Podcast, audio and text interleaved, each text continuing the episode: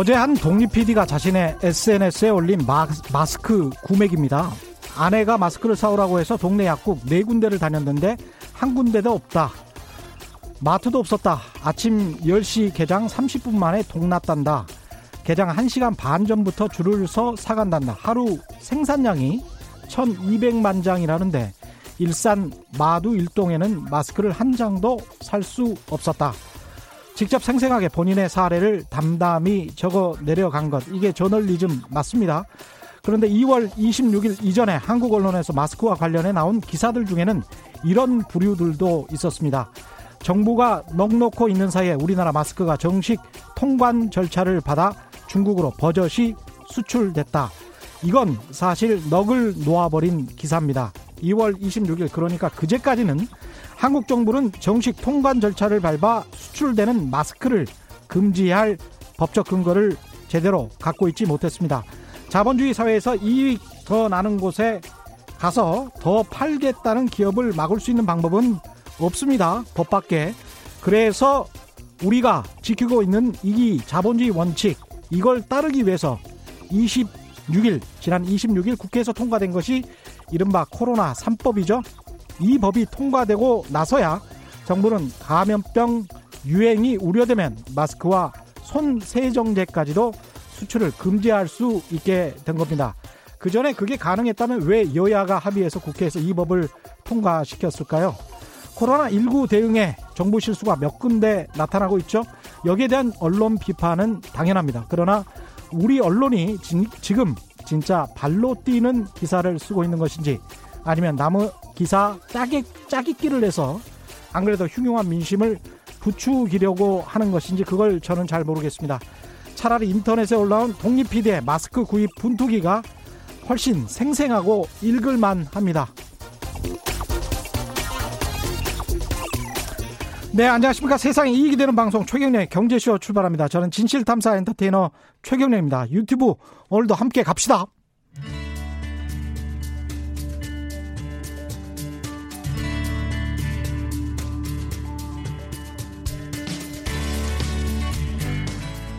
경제방송 아무거나 들으면 큰일 납니다. 듣고 또 들어도 탈이 나지 않는 최경령의 경제쇼.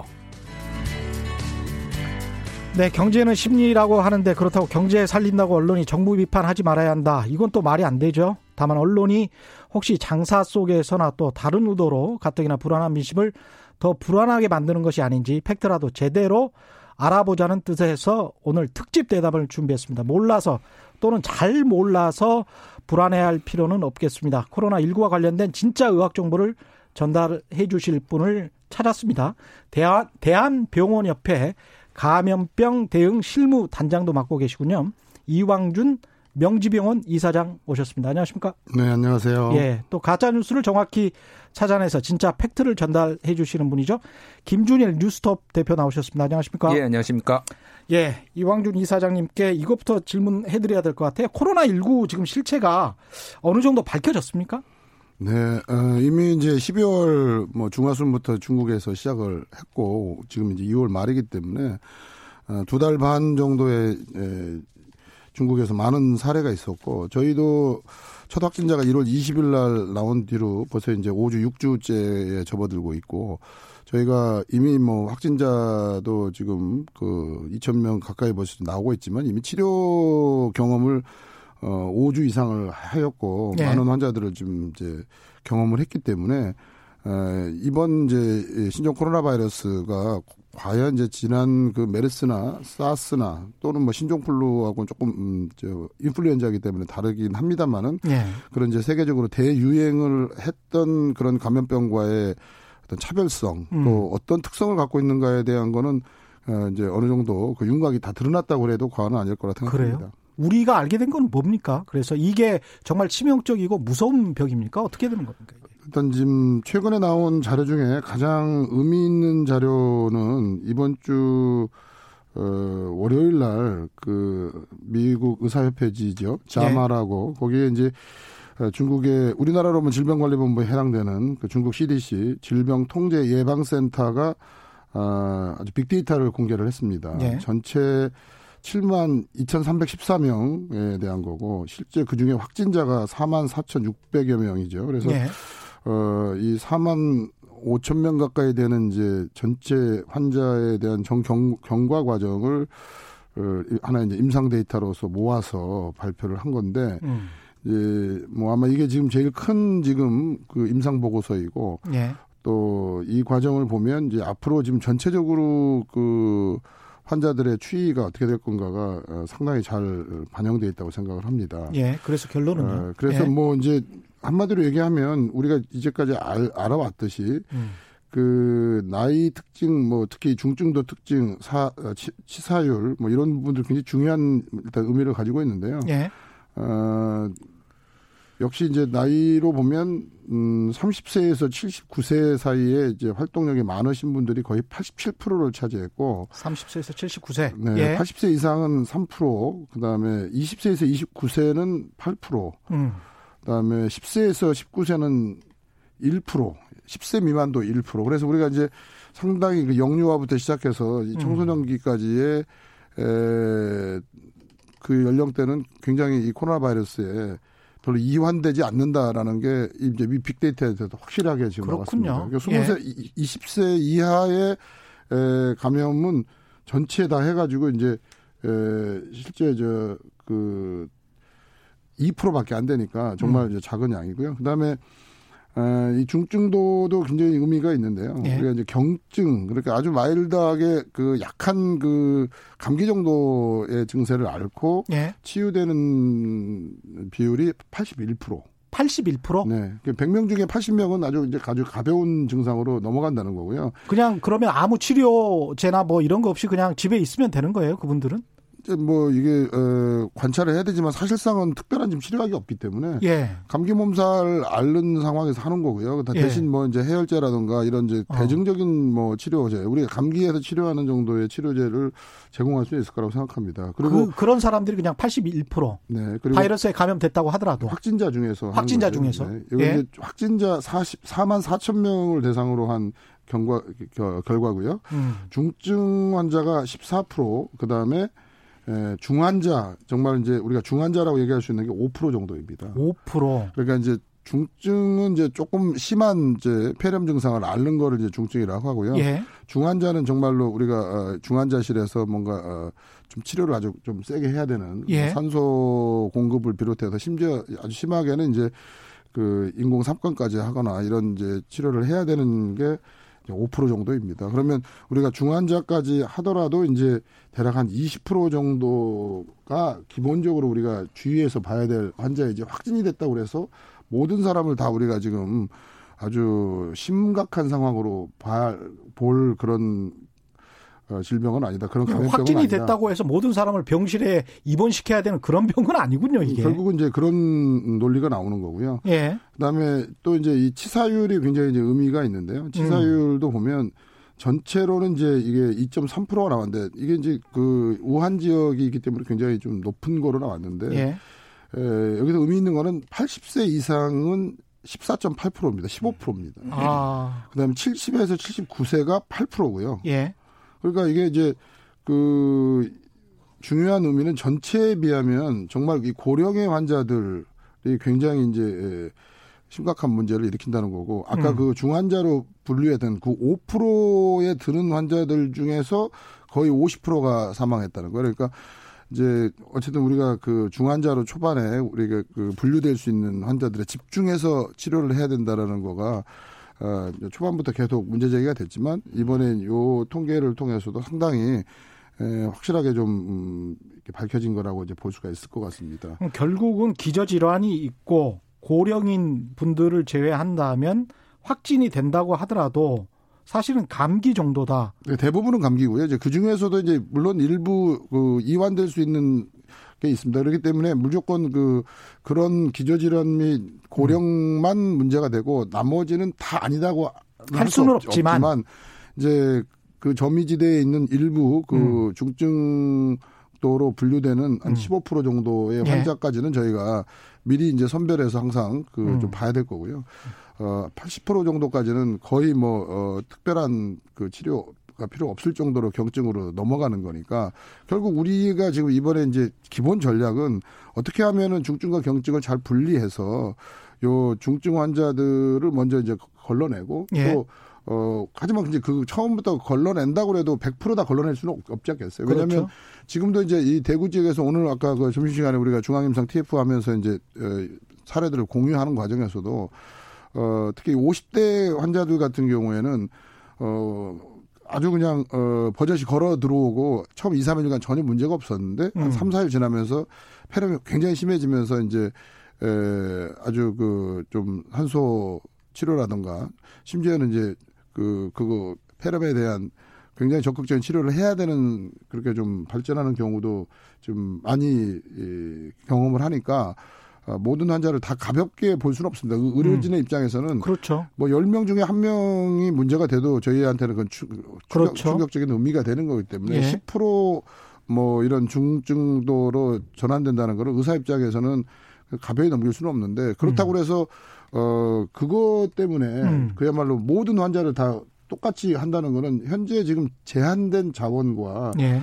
이 한정적인 의료 인력을 효율적으로 이용할 수가 없는 거고요. 이제 그렇게 되면 예, 실제 지금 진짜로 이요 코로나 바이러스에서도 중환도 치료하기 못할 뿐만이 아니라 예. 자칫 이 코로나 바이러스만 하려다가 정말로 지금 더 많은 지금 일반 환자들의 중증 그렇죠. 환자를 마비시킬 수 있기 때문에 예. 에, 이제 다른 질병을 알고 있, 앓고 있는 그렇죠. 이제. 그래서 예. 이게 이제 얼마만큼 이거는 어, 좀 한편으로 그 선택과 집중의 구조를 잘 지금 만들어서 어, 우리가 한 명도 포기하지 않지만 이거를 합리적으로 의료 자원을 배분하고 전체적인 이제 의료 전달 체계와 진료 시스템을 음. 어떻게 효율적으로 운용하느냐에 대한 그런 이제 보면 저는 전략의 에, 문제다.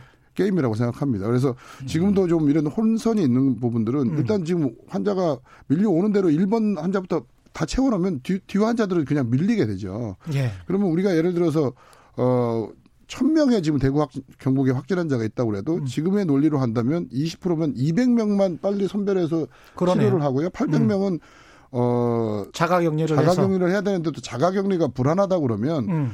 어, 병원이 아니더라도 지난번 이제 우한 교민들이 왔을 때 음. 뭐 공무원 연수원이나 이렇게 예. 그런 데서 이제 있게 하시고 거기에 음. 이제 의사 한두 명이 한- 어, 24시간 배치돼서 예. 조금이라도 환자 상태가 그, 러다가 나빠지면 빨리 이제 그분들은 다시 병원으로 모시고 오면 되고요. 분류해서. 또 이제 처음에 약간 어, 위험군이라고 했지만 또한 닷새나 열흘 정도 지난 일주일 지났는데도 이제 특별한 문제가 없이 뭐 충분히 이, 이 부분들은 경환으로 갈 수 있다 그러면 그분들은 꼭 병원 시설이 아니더라도 격리 조치는 기본적으로 하는 전제 하에서 어 다른 시설로도 갈 수 있습니다. 그래서 이게 지금 어 현재 이렇게 이제 이 대유행으로 이렇게 발전해가고 환자들이 급증하고 있는 상황에서는 과거의 프로토콜로 가면 안 되는 거죠. 그래서 예. 어, 이걸 갖다 자꾸 이제 음악 격리 병상만 부족하다 이렇게 해갖고 될 문제는 아니고요. 예, 잠깐만요. 이제 음압 격리 부- 병상 문제하고 병상이 어떤 병상이 모자라는지 그 부분을 좀 설명하시기 전에 네.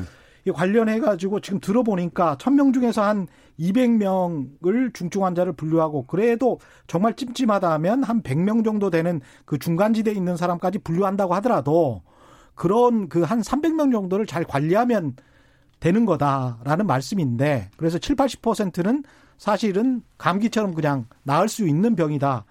이런 건데 왜 이렇게 우리 언론들은 이게 엄청난 것처럼 이야기를 하나요? 실제로는 어떻게 언론들이 보도를 했습니까? 일단 뭐 이것에 대해서 언론 보도가 문제가 있는 건 맞습니다. 예. 문제가 있는 건 맞는데 처음에는 그러니까 문제가 있었던 거는 뭐 무지에 대한 혹시 미지에 대한 공포가 그렇죠. 있었고 예. 그것이 대중들에게도 있었고 언론에게도 있었던 거는 사실이에요. 그래서 음. 그런 것들을 좀 확대하거나 좀 많이 뻥튀기 했던 것들이 있었는데 음. 지금은 이제 어떤 뭐 우리 이사장님께서 말씀을 하셨듯이 그런 것들이 좀 이제 잦아드는 것도 있는데 일부 언론에서 좀 정치적인 맥락으로 이거를 이용하려고 예. 해서 좀 더 공포를 부추기는 뭐 상황이 좀 아직도 있는 것은 사실입니다. 그런 게 어떤 사례들이 있습니까? 뭐 지금 대표적인 것이 지금 이제 뭐 논란이 있기는 한- 합니다만 예. 전형적으로 이제 중국인을 막아야 된다 안 막아야 된다는 중국인 게 입국 예, 금지? 중국인 입국 금지가 이게 예. 가장 이제 그 정치적인 맥락에서 지금 이용이 되는 건데 음. 모든 전문 대부분의 모든 전문가들 뭐 질병관리본부를 포함해서 모든 전문가들은 중국인 입국 금지 조치 자체가 그 뭐 실효성이 그다지 크지 않다라는 게 입을 모아서 얘기를 했거든요. 예. 를 들면은 중국인 입국 금지를 했던 이탈리아 같은 경우에도 거기도 음. 막았습니다. 근데 이탈리아에서 지금 막 퍼지고 있거든요. 그렇죠. 그리고 이탈리아에서 일곱 개 그 국경을 맞댄 일곱 개 국가들이 모여서 장관들이 회의를 했습니다. 최근에. 음. 그래서 우리는 국경 봉쇄 안 한다. 어. 안 하기로 결정을 했어. 이거는 국경을 봉쇄한다고 막거나 할 수, 확산을 저지할 수 있는 게 아니다. 음. 긴밀하게 협력 체제를 유지하겠다라는 것이 이제 얼마 전에 이틀 전인가 나온 뉴스입니다. 그래서 그 별로 실효 실효성이 없다라는 없다. 거고요. 예. 예. 박능구 장관이 좀 말을 거칠게 해서 사실은 좀 문제가 되긴 했지만은 이, 이 다양한 이, 이, 그 겸, 감입 경, 그러니까 예. 감염 경로가 있는 거예요. 그러니까 예, 그렇죠. 그러니까 그래서 하나를 막는다고 모든 걸 뭐 이거를 해결할 수 있는 음. 그런 식으로 이제 보도를 막 하고 정치권에서 일부 그 주장을 하고 확대 재생산되면서 이게 음. 정치적인 맥락으로 이제 논쟁이 재생산되는 좀 안 좋은 이제 보도들이 좀 많이 있었고요. 예. 그리고 이제 뭐 좀 불안감을 조성하는 거. 마스크가 일부 부족했던 거는 사실입니다. 그거는 그렇죠. 사실이고 아까 전에 우리 뭐 진행자께서 오프닝 때 얘기를 했던 부분들. 왜냐하면 해외에서 더 비싼 돈을 주고 사겠다는데 그거를 막을 만한 법적 근거가 없었기 때문에 26일까지는 없었어요. 부랴부랴 마련을 한 거예요. 예. 근데 그렇다고 그러면 모든 전국이 다 없어 뭐, 뭐 마스크가 부족했느냐 그건 아니고 예. 일부 지역은 있었던 데도 있었고 일부 음. 지역은 굉장히 부족한 데가 있었고 부- 음. 대구는 물론 부족한 좀 많이 부족해서 줄을 서기도 했습니다. 근데 예. 이것을 전국이 모든 뭐 마스크가 부족을 해서 지금 대란이 난 것처럼 음. 좀 이렇게 뭐 해서 정부를 뭐 비판하는 그런 기사들도 예. 좀 있었고 뭐 그런 유의 유형들이 있었죠. 예. 이게 뭐 어지간해야 될 텐데 사람들을 이제 공포나 불안에 조장하는 것들 그 특히 이제 미국 언론 같은 경우는 모르면 그냥 모른다 그러거든요. 음. 초기 때 바이러스에 관해서 그냥 모르겠다. 근데 우리가 지금까지 아는 것은 하면서 이렇게 정리를 쭉 해줘요. 근데 이제 우리가 지금까지 아는 것은 이라는 그 전제 자체가 정말 정직하고 언론으로서 해야 할 일인데 한국 언론은 모르면서 이제 모르는 모른다는 말을 안 하고 계속 과장을 하니까 거기로부터 이제 가장 문제가 생기는 것 같고 사실은 그게 굉장히 부도덕한 거죠. 모르는데 과장을 하면 그건 안 되는 거죠. 그런 차원에서 좀 문제가 있었던 것 같고 입국 금지 조치에 관해서는 이 사장님은 어떻게 생각하십니까? 입국 금지를 그때 했어야 했어야 된다. 지금도 해야 된다. 어떻게 생각하십니까? 저는 뭐 입국 금지에 대해서 뭐 제가 이 역학 쪽의 전문가는 아니기 때문에 예. 그거의 어떤 뭐 이 논쟁에 대해서 가부간의 어떤 얘기를 것이- 하는 거가 그렇게 뭐 적절하지는 않은데요. 예. 일단 뭐 저는 이제 그 그냥 이런 그 임상가로서 객관적으로 좀어 문제를 이제 바라보게 되면 음. 어 일단 지금도 어 우리가 이제 1월 20일 날부터 첫 확진자가 나와서 이제 그 일본 환자부터 이제 쭉 이렇게 추적을 했지만 이번에도 신천지 쪽이나 그 대남 청도병원 쪽에서 지금 청도 대남병원에서 지금 벌어진 거를 보게 되면 과연 처음에 이게 에, 그 감염의 소스가 언제 들어와 있- 왔는지를 전혀 알 수가 없습니다. 아직까지는 전혀 알 네. 수가 없죠. 근데 이제 여러 가지 경황으로 보면 음. 그게 1월 20일 이후에 나왔다고 보기에는 지금 너무 상황이 심각해가지고 지금 네. 계속 여러 가지 추측 보도가 그 전에 나온 거 아니냐. 그러니까 아, 우리가 지금 이미 1월 20일 이후가 아니고 1월 그리고 30일분 환자조차도 지금 첫 이, 본인이 이제 감염을 시킨 첫 환자가 아니고 그 오히려 2차, 3차 감염된 환자가 아니냐. 네. 근데 1월 초나 뭐 심지어는 이 12월 말부터 그쪽에 생긴 게 아니냐 이런 이제 어, 추측 기사도 있는데 이건 음. 뭐 어디 저이 역학 당국이나 그 아니면 뭐 경찰에도 좀 조사해야 될 문제이기 때문에 그거에 대해서 지금 어 팩트를 갖고 좀 더 얘기하는 게 더 중요할 것 같고요. 중요한 예. 거는 지금 뭐 그런 우리가 입국 금지를 떠나 가지고 예. 이 바이러스의 속성을 이제 정확히 아는 정확히 게 저는 더 것. 중요한 거라고 그렇죠. 생각합니다. 예, 예. 그래서 이번 신종 코로나 바이러스의 특성이 왜 지금 세계적 유행으로 가고 있는지 예. 세계적 유행으로 갈 수밖에 없다라고 생각하십니까? 어, 저는 이제 세계적 유행으로 갈 거라고 확신합니다. 그리고 예. 이미 지금 중국, 아, 저 중국뿐만이 아니고 음. 어, 그 중국 옆에 있는 지금 그 우리나라나 일본은 피할 수 없이 지금 이미 그 지역 감염까지 확산이 될 거고요. 일, 뭐 미국도 머지않아 이미 지금 저 서부 캘리포니아를 중심으로 시작했기 때문에 이제 예. 이제 그 본격적인 단계로 접어들었다고 생각을 합니다. 음. 어, 오히려 지금 미국이나 일본의 지역 감염의 지금 그 실태가 아직 제대로 안 나온 거는 지금 확진자 그 검사를 하는 PCR 검사 자체가 지금 일, 미국 같은 경우 현재까지 어제 질병관리본부 아침에 예, 발표한 그 자료로 보더라도 500명이 안 되고요. 일본이 2,000명이 안 됩니다. 우리는 얼마나 했죠? 우리가 4만 7천 명 정도로 했으니까요. 우리가 지금 검사를 엄청 했군요, 우리가. 그러니까 지금 전 세계에서 네. 우리만큼 지금 이렇게 screening test를 많이 하고 PCR 키트를 조기 개발해서 지금 풀어서 지금 하는 데가 많지는 않고 사실 음. 이 부분은 여기 얼마나 많은 의료진들이 정말 그 피땀이 들어가서 지금 하고 있는 건지 다른 나라에서는 이거를 그렇게 동원하기는 많이 쉽지 않을 것 같지만 어쨌든 그래도 이제 그런 대목에서는 네. 그뭐 당국의 문제가 아니고 저는 이거를 지금 수행하고 있는 참 우리나라 의료진들이 참 대단하다 저는 이렇게 생각을 합니다. 그렇죠. 음, 제가 조금만 예. 보, 보충을 하겠습니다. 뭐 음. 우리 전문가시고 하는데 예. 이게 이제 판데믹 현상 전 음. 세계적으로 퍼질 거라고 하는 거는 국내외 전문가들이 대부분 입을 모으고 있어요. 예를 네, 들면 지역사회 감염은 불가피하다고 CDC도 이야기한 거잖아요. 예, 결국. 예. 그래서 예. 그 미국의 하버드대 전염병 전문가인 마크 립시치 교수가 예. 최근에 이제 애틀랜틱이라는 뭐 미국의 매체하고 인터뷰를 했는데 예. 1년 내에 전 세계 인구의 40에서 70%가 코로나19에 감염될 것이다. 라고 얘기를 했는데 예. 치사율이 높지는 않다. 그래서 이거는 음. 결국은 다른 뭐 독감이나 감기처럼 우리 일상생활에 달고 살 거다. 이제 그렇죠. 앞으로는 그렇게 예. 될 것이다라고 얘기를 했고요. 음. 어, 투자은행인 JP 모건이 최근에 보고서를 내놨는데 한국이 어떻게 어느, 어느 정도 확산될 것이냐라고 음. 했을 때 3월 한 20일, 3월 말까지 만명 정도가 감염이 될 것이다. 이 코로나 19에 예. 그런 좀 확진자가 나올 것이다라고 얘기를 했고요. 예. 그러니까 막큼 우리 이사장님 말씀하셨는데 왜 한국이 그럼 이렇게 전 세계적으로 많냐? 검사를 제일 많이 했어요. 전 세계에서 제일 많이 했습니다. 지금 예. 오늘 오늘 오전 기준으로 아까 좀 수치가 약간 틀리셨는데 음. 6만 8천 명을 검사를 했어요. 6만 8천 명? 예, 한국이 6만 8천 명 검사했는데 미국이 예. 500명 검사했고요. 음. 일본이 어 2천 명 검사했습니다. 이게 무슨 얘기냐? 예. 미, 일본이 6만 8천 건을 검사했으면은 지금 한국에 10배가 나올 수도 있다는 얘기. 5배에서 10배. 왜냐하면은 우리보다 훨씬 덜 검사했는데도 확진자가 완전 많이 나왔잖아요. 일본이 그렇죠. 지금. 예. 그러니까 지금 미국도 일본도 훨씬 지금 지역 사회에 이미 퍼져 있을 가능성이 매우 높다. 매우 높다. 매우 높은데 그게 검사가 제대로 안 됐는데 음. 이거는 치사율이 그 정도로 높지는 않다라고 이제 판단하면서 오히려 지금 약간 그렇게 두고 있는 상황이고. 그렇죠. 미국의 FDA 수장인 어, 스콧 고틀립이라는 음. 전문 의사가 자신의 트위터에 올렸는데 한국의 이 질병관리본부 보건당국의 이 검사 능력은 전 세계 따라올 사람이 없다. 따라올 국가가 없다. 미국보다 훨씬 뛰어나다라고 할 정도로 사실 극찬을 했어요. 지금 이거 그렇군요. 이런 식으로 전 세계 그러니까 전 세계에서 유례가 없을 정도로 지금 어, 검사를 잘하고 있고 체계적으로 움직이고 있다라고 극찬할 정도로 이 부분에 있어서는 어쨌든 인정을 받아야 될 부분이라고 봅니다.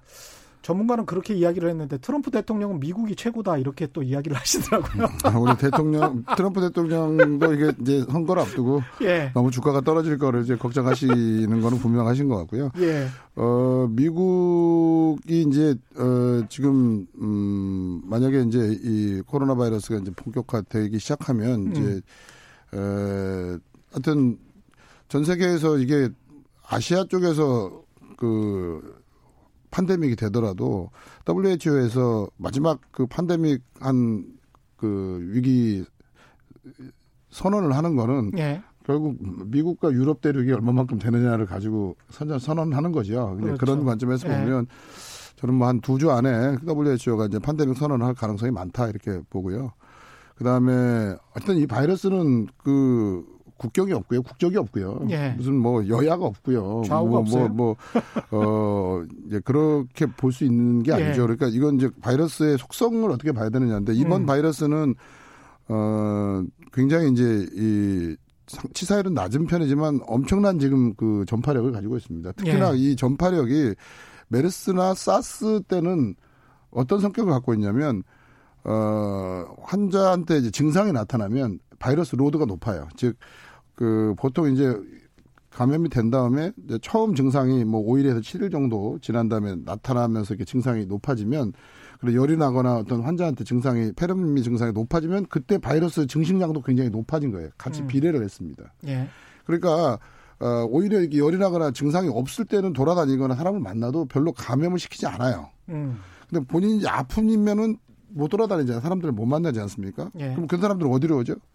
아프니까 병원으로 오는 거예요. 음. 그러니까 병원으로 올 때쯤 돼야지 이제 그 정도로 본인이 증상이 심하면 이미 그때가 전염력이 있고 그리고 그때 그 환자들을 감별해낼 수가 있었어요. 그래서 예.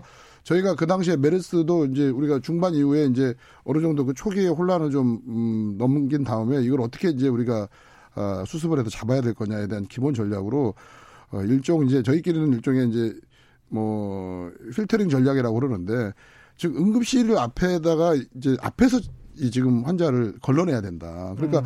이렇게 열이 나거나 증상이 있는 환자들이 집에 있다가 못 돌아다니니까 오히려 거꾸로 어, 아프면 어디로 오겠냐? 병원 응급실로 올 거니까 그렇죠. 병원 응급실에서 선별진료소를 만들고 음. 이, 이 환자들이 병원으로 들어오지 말고 거기서 바로 가려내서 메르스 환자를 잡아내고 우리가 출연, 이제 분류해낼 수만 있다 그러면 예. 우리가 이제 병원 감염도 막으면서 전체적으로 우리가 이제 이 환자들을 잡을 수 있다고 이제 이렇게 나름으로 어, 전략을 세웠어요. 음. 근데 이제 지금은 어, 계속 이제 우리가 보고서가 나오고 우리가 처음에는 이렇게 이제 무증상 감염이라든가 뭐 여러 가지 이제 그 잠복기 감염이라 했는데 이, 지금 이미 나온 이제 데이터들은 어, 증상이 나오기 전에 아주 초기부터 보통 2, 3일 지나면서부터 오히려 증상이 나오기 전 단계나 초기 증상 단계에서 바이러스 로드가 제일 많다. 음. 바이러스 감염이 잘 된다. 양이 제일 예. 많고 그래도 그때 감염이 되고 오히려 증상이 나타나면서 좀 심해지면 바이러스 양이 오히려 줄면서 이게 전파력이 떨어지는 구조가 하는 어. 거죠. 예. 그래서 어 대부분 이제 그런 상황에도 증상이 나타나거나 증상이 나타난 이후에 음. 또 이게 그런 증상하고 실제 바이러스의 에, 양하고의 상관관계가 이제 다르다 보니까 음. 초반기에 엄청나게 전파력이 센 거고 본인이 인지하지 못한 상황에서 본인도 모르는 사이에 계속 예. 전파가 되는 겁니다. 음. 그리고 이게 더군다나 지금 겨울철과 같이 시즈널하게 맞추쳐 있기 때문에 예. 이게 감염, 그 감기나 독감의 어떤 이런 증세랑 하등의 차이가 없는 거고요. 음. 오히려 저희는 지금 이렇게 환자들이 왔을 때 너무 많은 가래가 있거나 고열이 나면 오히려 코로나를 의심하지 않습니다. 오히려 미열이 나거나 굉장히 마른 기침을 하면 상대적으로 코로나라고 생각하고요. 어. 오히려 뭐 가래가 들끓고 뭐 39도 40도 주면은 이건 오히려 어, 전형적인. 예. 세균성 폐렴일 가능성이 더 많다고 보는 아, 거죠. 그렇군요. 기관지를 보는 거죠. 그렇게 해서 예. 오히려 이제, 이제 그런 정도로 특징화시 물론 다 일반적으로 그럴 수는 없지만 음. 상대적으로 특징화시키면 이번 저거는 굉장히 증세가 그렇게 어, 심하지 않고 경미하면서 초반기에 오히려 전파력이 굉장히 센 음. 이런 이제 감기이고 대신 치사율은 낮기 때문에 음. 굉장히 지역사회 전파를 어, 잘할 수밖에 없고 그래서 우리, 우리나라가 지금 병상 문제가 심각합니까? 병상이 뭐 부족해서 대구에서 병상이 부족하다 뭐 이- 이런 이야기가 있었잖아요. 예, 지금 병상의 문제도 이제 이렇게 예. 보셔야 됩니다. 모든 건 상대적인 건데요. 음. 도대체 이제 절대 병상으로 한다 그러면 지금 이런 감염병을 감당해낼 수 있는 그런 추가 병상을 비워놓고 몇천 몇만 병상을 운영하는 나라는 없고요. 그건 불가능합니다. 예. 근데 문제는 이제 결국 이런 상황에서 어떻게 아까 제가 처음 했지만 자원 배분의 문제라고 예. 말씀드렸고 그다음에 환자가 지금 예를 들어서 이 환자도 폐렴이 심해지거나 이러면 아무 의사나 할 수 있는 게 아니에요. 이거는 호흡기 내과 의사나 또는 중환자 의학과 의사나 감염내과 의사들이 가서 그 환자를 보는 거지. 예. 그 다른 외과 의사나 무슨 소아과 의사 그냥 이비인후과 의사 가서 보는 게 아니잖아요. 그러네요. 그러니까 예. 지금 우리가 이 어려운 지금 경북 상황에서도 지금 공중보건이나 많은 의사들이 자원해서 가지만 그분들이 가서 할 수 있는 그런 스크리닝 테스트라든가 아주 초기 단계에 할 수 있는 걸 하지만 환자들이 이제 나빠지거나 이랬을 때는 결국은 병원의 인프라를 이용해서 병원에서 치료를 받아야 되는 겁니다. 관련 전문의가 그, 예. 그렇죠. 그러니까 그 상황에서는 그 어차피 그런 어 중환자를 볼 수 있는 시설과 인력은 제한적인 거죠. 있고. 그러니까 이거에 대한 선택과 집중을 빨리 해서 예. 좀 경한 환자들을 빨리 분리하고 그다음에 음. 중환자들을 어, 확실하게 집중 관리할 수 있도록 만들어야 되고 음. 마찬가지로 음악 격리 병상도 어 이게 환자 자체가 지금 어 중환이나 이렇게 오히려 많은 그어 비말을 밖으로 토해낼 정도의 이런 좀 더 아주 센 그 처치를 할 때는 이제 그렇게 굉장히 많이 나오죠. 그러니까 뭐 우리가 저 인공 삭관 한다거나 뭐 이런 거 할 때는 굉장히 이제 많은 그 노출이 되기 때문에 그럴 때일수록 이제 비말 그 음압 격리 병상에서 치료를 해야 되겠지만 음. 어, 중등도 이하에 있는 환자들은 마스크를 씌우고 사실 1인실에서만 격리를 하더라도 그 자체가 근본적으로 위험한 거는 아닌 거죠. 그러니까 아. 지금도 이제 좀 이 전체적인 그 질병의 본질과 이 감염병의 본질과 이거의 전파 경로에 대한 거를 예. 우리가 뭐 근거 없이 얘기, 그냥 얘기할 상황은 아니고 이거에 대한 이제 모든 과정들의 어떤 기준들이 만들어져 있는 만큼 음. 이 부분에 대한 이제 합리적인 자원 배분을 하고 이거를 신속하게 할 수 있게끔 해야 되는데 음. 사실 지금 우리 그 시스템을 누군가가 지금 컨트롤 타워가 있어서 지금 다 이 모든 자원을 지금 한꺼번에 하기가 어렵고 환자 분류나 이런 과정들이 지금 체계적으로 되는데 상당히 좀 애로사항이 있고 이러다 보니까 음. 이게 그 안에도 이제 잼이 걸려서 지금 상당히 혼란이 있습니다. 그래서 음. 대구 경북도 지금 제가 볼 때는 이제 절대량이 부족한 게 아니고요. 저희 우리나라의 전체 지금 우리 급성기 병상이 50만 병상입니다. 50만 개? 네, 우리나라에 지금 전체 50만 병상의 급성기 병상이 있고요. 예. 그 중에 종합병원급 이상이 지금 갖고 있는 병상이 20만 병상 이상이 되고 있는데 20만 개. 그러니까 어, 예. 우리나라의 의료 인프라가 절대 지금 적응이 아니고요. 예. 지금 아까 그 논리로 하면 만, 만 명의 지금 환자를 우리가 3월 말 정도에 만 명을 만약에 예상을 한다고 해도 음. 실제 중증 환자로 우리가 지금 입원해서 봐야 될 환자는 2천 명이고요. 2천 명이네요. 예. 전국적으로 해서. 아까 그 CDC 분포로 네, 보면 그리고 지금 예. 대구도 마찬가지입니다. 지금 음. 대구도 모자라서 지금 있는 이유가 600여 명이 지금 일단 자가격리가 됐건 한 거는 좀 중증 환자가 안- 상대적으로 아니고 경증으로 음. 분류됐기 때문에 지금 자가격리를 하는 거고요. 그러니까 1000명이 발생했어도 우리가 이론적으로 보면 80, 800명 내지 700명 정도는 음. 자가격리가 가능하고 어, 최소 200에서 300여 명 정도는 저희가 병원에서. 어, 병원에서 어, 관리해서 보는 이런 시스템으로 가야 되고요. 만약에 그 점이지대가 애매하다 그러면 음. 꼭 병원이 아닌 제3의 어떤 시설이나 그런 연수원 같은 데서 아까 말씀하신 네. 그걸 좀 해야 되겠죠. 왜냐하면 어. 또 그냥 집에 가면 가서 있으라 이럴 때 이제 불안한 감들이 그 있으시면 불안하시니까. 그런 분들 또는 집에 가더라도 예. 자가격리를 하는데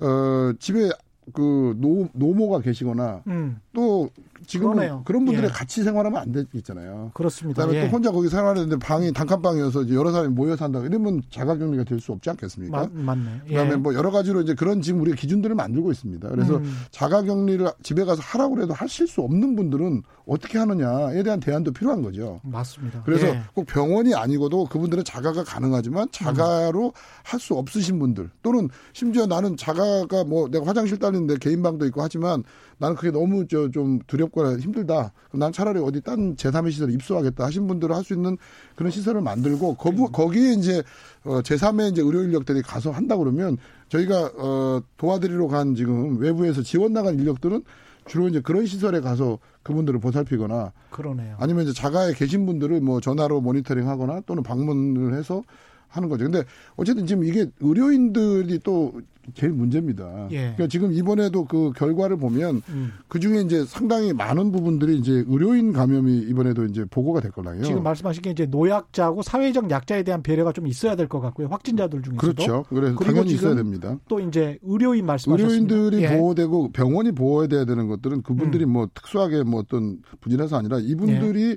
무너지게 되면 전체 의료 시스템이 무너지기 때문에 그렇죠. 더 나쁜 결과를 갖고 온다는 거고요. 예. 더군다나 이제 중요한 거는 감염병 환자 만 환자가 아니라는 거예요. 더 중요한 거는 그동안 진료를 해왔던 일반 환자와 일반 중환자들이 문제입니다. 예. 그러니까 지금 뭐 저희 병원에서도 지금 뭐 비슷한 사례들 때문에 아주 의료진들이 고통을 받는데 음. 이 환자가 지금 갑자기 열이 났는데 지금 뭐 거의 심근경색이에요. 그래서 폐렴기가 있는데 심근경색으로 오면 어떻게 해야 되죠? 폐렴기가 지금 이번에 코로나 바이러스가 있을 수도 있다는 전제하에서 지금 바로 그렇죠. 2, 30분 안에 지금 들어가지 않으면 PCR 검사 확인할 수 있는 시간도 없이 지금 바로 지금 어 저 가서 음. 풍선 확장을 해서 지금 어? 이 심장 혈관을 뚫어주지 않으면 지금 급사하실 분 같으면 어떻게 해야 되죠?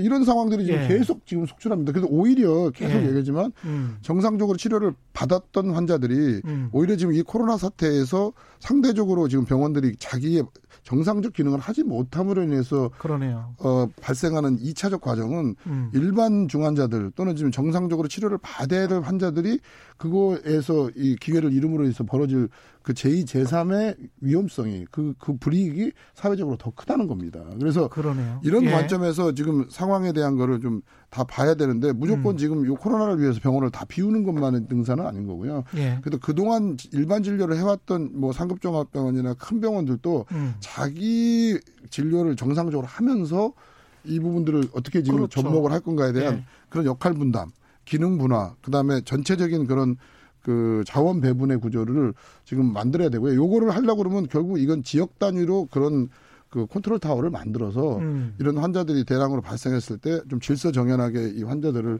할 수 있는 그런 어, 지휘 시스템을 만들어야 됩니다. 이거는 지금 전 앞으로 지금 대구 경북은 뭐 지금 한 곳에서 먼저 이제 터졌지만 대구 경북이 아니고 이 전선이 지금 전국으로 다 확산된다 그러면 예. 이거를 질병관리본부 아니 육군 저 합참본부 그 작전 저 탱크에서 지금 모든 전선에 있는 그 현장의 그 싸움에 대한 전투 지시를 다 내릴 수는 없는 거죠. 그 현장에서 있는 예. 그 현장 지휘관이 이거를 직접 이끌고 가야 되는 거니까 이제 그런 상황으로 지금 이게 발전해 갈 가능성이 많고 음.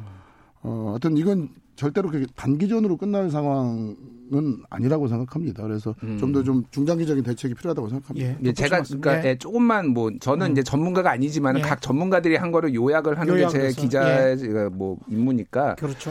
일단 그 지금 위험하냐 안 위험하냐를 놓고 음. 뭐 이를테면은 뭐, 이- 뭐 감기처럼 할 거니까 안 위험하다라고 뭐 혹시 오해를 하실까봐 이제 말씀을 드리면은 예. 안 위험하지 않습니다. 왜 그렇죠. 안 위험하지 예. 않냐면은 음. 아직 치료약이 없어요. 음. 그래서 오늘 뭐 언론에 또 이제 나온 나온 분 어떤 전문 가 분이 얘기를 네. 했는데 감기처럼 왔다가 감기처럼 사라질 것이다. 다만 치료약이 없기 때문에 치료약이 생길 때까지 얼마나 이거를 저지를 했다가 그 이후에 그 하는 것이 이제 관건이다라고 얘기를 했어요. 그래서 지금 현재 치사율, 사망률이라고 하죠. 음. 사망률이라고 보면은 지금 3.36% 정도가 전 세계를 봤을 때 지금 사망률이 우리나라는 예. 치사율이 이렇게 확진자 대비로 계산을 해보면 1%가 안 되는 거 아닙니까? 0.95% 며칠 전에 계산한 그렇죠. 게 0.95%였고요. 예.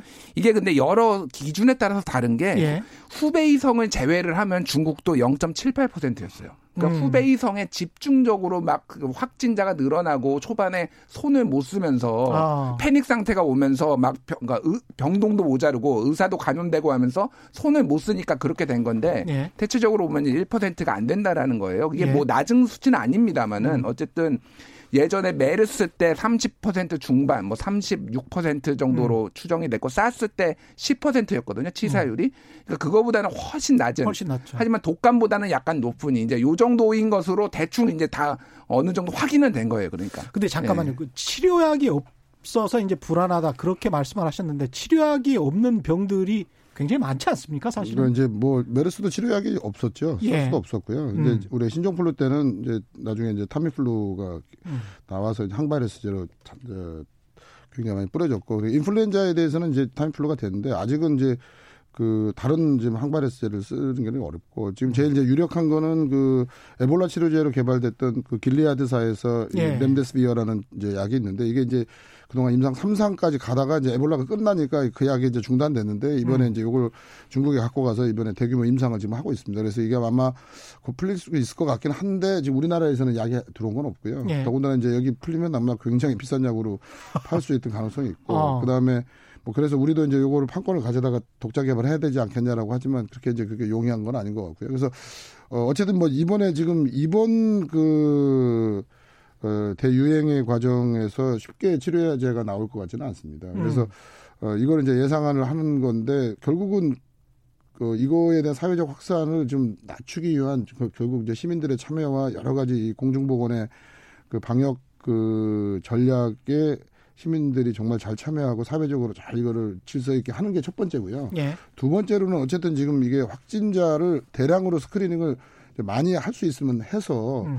어 우리는 이제 저는 이게 우리나라가 갖고 있는 다른 시스템하고 다를 것 같아요. 이렇게 무조건 이제 다 집에서 격리만 해라 이렇게 해갖고 지금 될 문제는 아닐 것 같고 또 우리 사회의 특성상 그냥 집에서 다 있으라고 그래갖고 또 국민들이 잘 안 따르실 것 같아요. 그래서 우리는 항상 이게 저 이 주경야독 하- 하면서 살아왔잖아요. 그러니까 한편으로는. 이제 한편으로는 아니 그러니까 이제 이 밭을 갈면서 공부를 해야 되는 이 두 가지를 지금 다 해야 된다고 봅니다. 저는 음. 저 제가 볼 때 우리 한국적인 어쩐 이번에 대응 체계는 한편으로는 사회적 그 완화 겨- 완화 전략과 격리를 최대한 지금 해서 계속 좀 더 접촉 구조를 낮추고 그 다음에 확산 구조를 낮추는 걸 한편으로 하면서도 음. 또 한편으로는 대량으로 어 우리가 가능한 상황에서 쉽게 이 환자들을 선별을 해서 어, 검사를 많이 해 갖고 어쨌든 확진된 환자들은 빨리빨리 지금 그 자가격리를 비롯해서 이 중증 환자 차원에서 또 할 수 있는 그런 중간 격리 또 이제 또 중증 환자를 한 이런 치료 격리 이런 이제 과정들을 잘 오가나이즈를 해가지고 음. 이 차원에서 효율적으로 이제 이분들이 안심하고 할 수 있게끔 하는 게 제가 볼 때 제일 중요할 것 같아요. 의료진과 함께. 그래서 근데 이, 잠깐만요. 이게 경제쇼다 보니까 제가 기업 입장에서 한 가지만 여쭤보자면 확진자가 발생을 하면 그 기업의 본사 같은 게 이제 폐쇄가 되지 않습니까? SK텔레콤도 폐쇄가 됐었던 적이 있고 GS 홈쇼핑도 마찬가지인데 이게 어떻게 보면 좀 그 다른 나라로 봤을 때 이미 지역사회 감염이 그렇게 됐고 그걸 이제 확진자가 아닌 그걸 이제 과학적으로는 확진을 판정을 안 받았지만 그 사람은 이미 감염돼서 돌아다니고 있는 거 아니에요? 일본이나 미국 같은 경우는. 그러면 이걸 이렇게 무리하게 뭐 3일 동안 폐쇄를 하고 이게 꼭 그 필수 불가결한 조치인가요? 근데 이제 이게 그 항상 어디서든지 문제가 되지만 이 예. 과도기적인 상황 또는 이 그 점이지대가 놓여 있을 때가 이제 제일 어려운 상황이거든요. 음. 그 gray zone 내에서는 어떤 수칙을 적용할 거냐. 근데 네.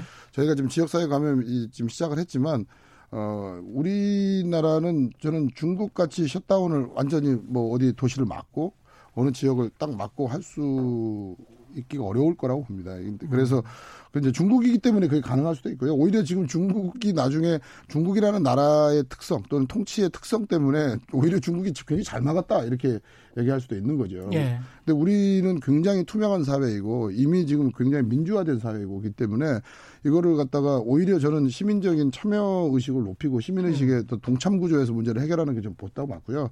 그다음에 이제 기업에서도 됐을 때는 빨리 이 문제를 알려서 그 좀 그 감염자와 접촉한 사람들이 오히려 사- 사전 경계하고 그다음에 나머지 부분들이 처음 하루 이틀은 힘들겠지만 바로 그다음에 예, 자유롭게 그 사, 그다음 상황을 스스로가 경계할 수 있게끔 만드는 기본적인 이 투명한 어떤 어 자가 자- 좀 주동적인 그런 전략은 저는 계속 가져가야 된다고 생각합니다. 그러면서 지금 거꾸로 제가 이제 저는 아무래도 이제 병원 협회에서 나와서 얘기를 하는 거니까 이, 이 치료 과정과 이 진료 과정에서 자꾸 지금 우리가 모든 게 지금 모자라서 지금 큰일 났다 큰일 났다 할, 할 문제가 아니고 얼마든지 제가 볼 때는 우리가 할 수 있는 자원과 시설과 그다음에 인력과 또 그런 경험과 능력이 있습니다. 이거를 지금 빨리 효율적으로 잘 오가나이즈하고 음. 그다음에 지금 대구 경북은 사실 저희가 예측하지 못했던 데서 처음에 이제 화산이 터진 거잖아요. 예.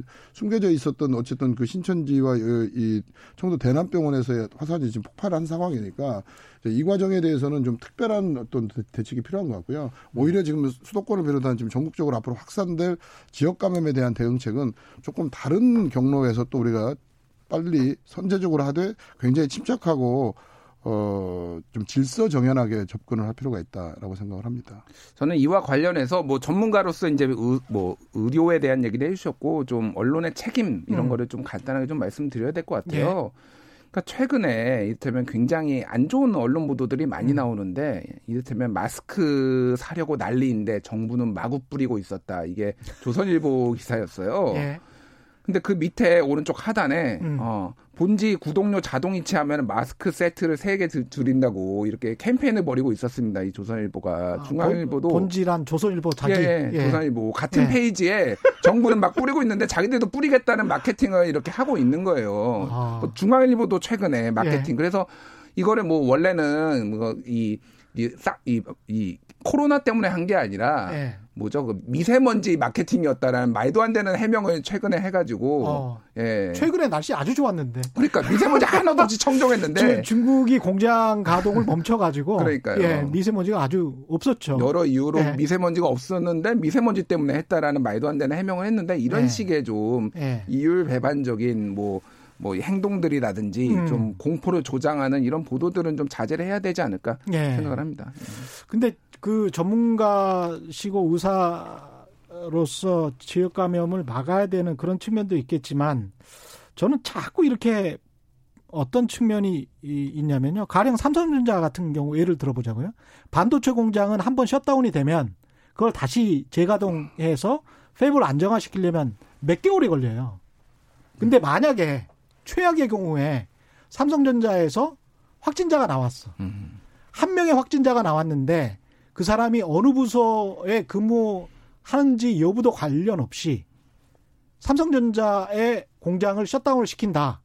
지금 지금은 방침이 그렇게 되지 않습니다. 지금 예. 병원도 지금 어, 응급실에 이제 환자가 지나갔어도 예. 그, 그 환자와 접촉한 의사, 의료진과 어, 간호사 어, 저 그 환자 옆에 있는 환자들에 대해서 바로 이제 역학 조사를 들어가고요. 음. 아주 밀접 접촉이나 해서 이게 그 실제 마스크를 썼는지 안 썼는지 어느 정도의 접촉이 있었는지를 해서 바로 분류를 합니다. 그래서 그 음. 부분들에 대해서는 격리를 할 수 있는 만큼 하고 예. 그다음에 지금 병원 안에를 다 소독하고 나면 음. 어 기존에는 이제 24시간까지 얘기를 했는데 이게 거의 6시간으로 줄었습니다. 그래서 예. 환기하고 어 모든 걸 소독하고 해서 6시간 안에 이제 바로 재가동하는 이런 시스템으로 지금 바뀌어가고 있고요. 실제로 지금 그 환자가 설령 지금 확진자라고 그래도 어, 마스크를 씌우고 이동을 했는지, 그 다음에 그 환자에 대해서 저희가 얼마만큼 격리할 수 있을 만큼 에이프로지나 장갑이나 이런 기본적인 지금 보호 장구를 했는지에 따라서 설령 환자와 접촉이 됐어도 그 부분은 어, 우리가 지금 오염됐다고 보지 않습니다. 음. 그렇지 않을 거면 저희가 어떻게 검사를 합니까? 그렇죠. 어떻게 들어가 치료를 합니까? 저희가 예. 보호 장구를 하고 들어가기 때문에 치료를 하는 거잖아요. 그러니까 그런 것들을 이제 선제적으로 모든 의료기관들이 앞으로의 모든 환자들은 조금만 이제 열이 나더라도 그거를 이제 선별 진료를 해, 선별 진료소에만 진료하는 게 아니라 병원의 모든 프로세스 과정에서 그거를 이제 막아낼 수 있는 거를 차단막을 치고 하는 과정으로 이제 의료기관도 필요할 거고요. 음. 이제 모든 이제 그런 것들에 대한 그 높은 좀 그 지식과 어, 어떤 프로토콜이 만들어져야 되죠. 그래서 그렇죠. 요 기간 동안은 가능하면 어 거리두기를 해야 되는 거고 음. 어 불필요한 컨택을 안 해야 되는 거고 모든 사람이 그러기 때문에 마스크를 써야 되고 어 그런 좀 더 위험한 노출이 그다 위험한 작업을 하시는 분들은 가능하면 자기 프로텍션을 해서 서로가 그 혹여라도 자기가 나중에 에, 확진자가 돼서 격리가 되더라도 주변 사람들한테 피해를 어, 덜줄 수 있는 구조로 가면 됩니다. 그리고 음. 앞으로는 그렇게 이제 그냥 무조건 지금 회사나 공장이나 모든 데들을 스쳐 지나갔다고 셧다운하고 이럴 이유는 없는 거예요. 병원도 지금 그렇죠. 여섯 시간 안에 어. 다 소독하고 점검, 끝나고 격리하면 다시 오픈하고 있기 때문에 아, 그렇군요. 병원이 예. 오픈되고 있는데 음. 왜 지금 다른 시장이나 다른 사무실이나 이런 데가 돼야 되겠어요. 기본 기준이 가장 심각한 데가 병원인데. 그러니까 이게 외신도 그 문제를 굉장히 깊게 보고 있는 게 Financial Times가 바로 이 문제를 제기했어요. 예. 삼성전자가 만약에 확진자가 나와서 shutdown이 되면 한국 경제가 어떻게 될 것이냐라고 음. 해가지고 바로 기사가 나왔는데 굉장히 이제 위협적인 기사고 영국이나 미국 입장에서 봤을 때는 저렇게 되면은 큰 세계 경제 굉장히 또 큰 파장이 되기 때문에 그걸 또 보는 거죠. 그래서 우리 정부 입장에서도 그런 문제도 좀 들여다 봐야 되겠다. 그런 생각이 들고요. 마지막으로 이 사장님 그 정부가 좀 해야 될 일을 요약해서 좀 이야기를 해 주십시오. 또뭐 정부가 어디까지가 지금 정부인지 모르겠는데 음. 예, 뭐 국민도 포함해서 저는 이제 우리 예. 사회 뭐 정부를 전체. 포함해서 예. 우리 사회의 이제 모든 거버넌스가 어, 이 상황에 대한 기본적인 그 태도가 이게 좀 우리가 좀 잘하면 조기에 끝날 수 있다라고 음, 생각하는 약간의 그 어떤 조급증이랄까 또는 어떤 문제를 빨리 풀기 위한 어떤 그런 성급함이 오히려 전체적인 우리가 이거에 대한 대응 전략을 짜는데 음. 오히려 걸림돌이 될 수 있다고 생각합니다. 그래서 예. 이게 조금은 그 우리 의도와 또는 우리의 바람과는 달리 충분히 좀 중장기전으로 갈 수 있지만 이 부분들을 잘 짜고 우리가 잘 이겨내면 충분히 가능한 거고요. 그래서 현실을 직시해야 된다. 예. 이건 이제 바이러스 감염병이라는 기본 원리를 전제로 해서 가야 되는 거죠. 그리고 예. 어 저희 나라뿐만이 아니고 이제 오히려 지금 전 세계적으로 이게 이제 상당히 그 감염병 사태가 더 확산될 가능성이 굉장히 높기 때문에 예. 예, 그런 관점에서 본다 그러면 우리나라가 지금 수출이 안 된다의 문제가 아니라 우리나라의 수출을 가져가야 될 나라들이 더 그다음에 저희 다음에 다음 달 그다음 그렇죠. 달에 예? 예. 이태리가 아니고 영국 독일이 이제 문제가 되고 이제 미국이 문제가 되고 음. 일본이 뭐 더 심각해지고 그러면 정말 세계 경제가 더 어려워지는 상황이 되지 않겠어요? 그렇죠. 이미 지금 우리가 이 글로벌 한, 환경에서 음. 이 감염병도 글로벌하지만 경제도 글로벌한 거고 그렇죠. 그렇다 그러면 이거가 우리만 어떻게 조기 조기에 해결할 수 있다든가 음. 우리만 거기에서 따로 어떻게 고립된 섬으로 문제를 바라보면 안 되고요. 그렇죠. 저는 감염병에 대한 대책도 굉장히 이미 글로벌한 수준으로 좀 상황이 커져 있는 상황이고 본질적으로 이번 감염병 사태는 어, 지난번 메르스나 음. 어, 사스하고도 굉장히 다른 상황이기 때문에 예. 예, 그런 관점에서 문제를 봐야 된다. 그래서 어, 우리가 처음부터 사실 이제 계속 얘기했던 거는 음. 오히려 우리가 신종플루에서 많은 가, 어, 그 영감을 얻고 예. 그다음에 메르스에서 그 교훈을 얻어서 음. 좀 슬기로운 새로운 전략을 잘 세워야 될 것 같습니다. 오늘 말씀 감사합니다. 지금까지 이왕준 명지병원 이사장 그리고 김준일 뉴스톱 대표와 함께했습니다. 고맙습니다. 예, 감사합니다. 감사합니다. 네, 최경련의 경제쇼 오늘 준비한 내용 여기까지였습니다. 고맙습니다.